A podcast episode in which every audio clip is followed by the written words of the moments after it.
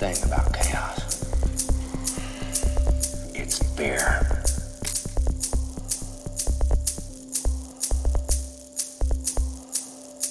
People will die. Starting tonight.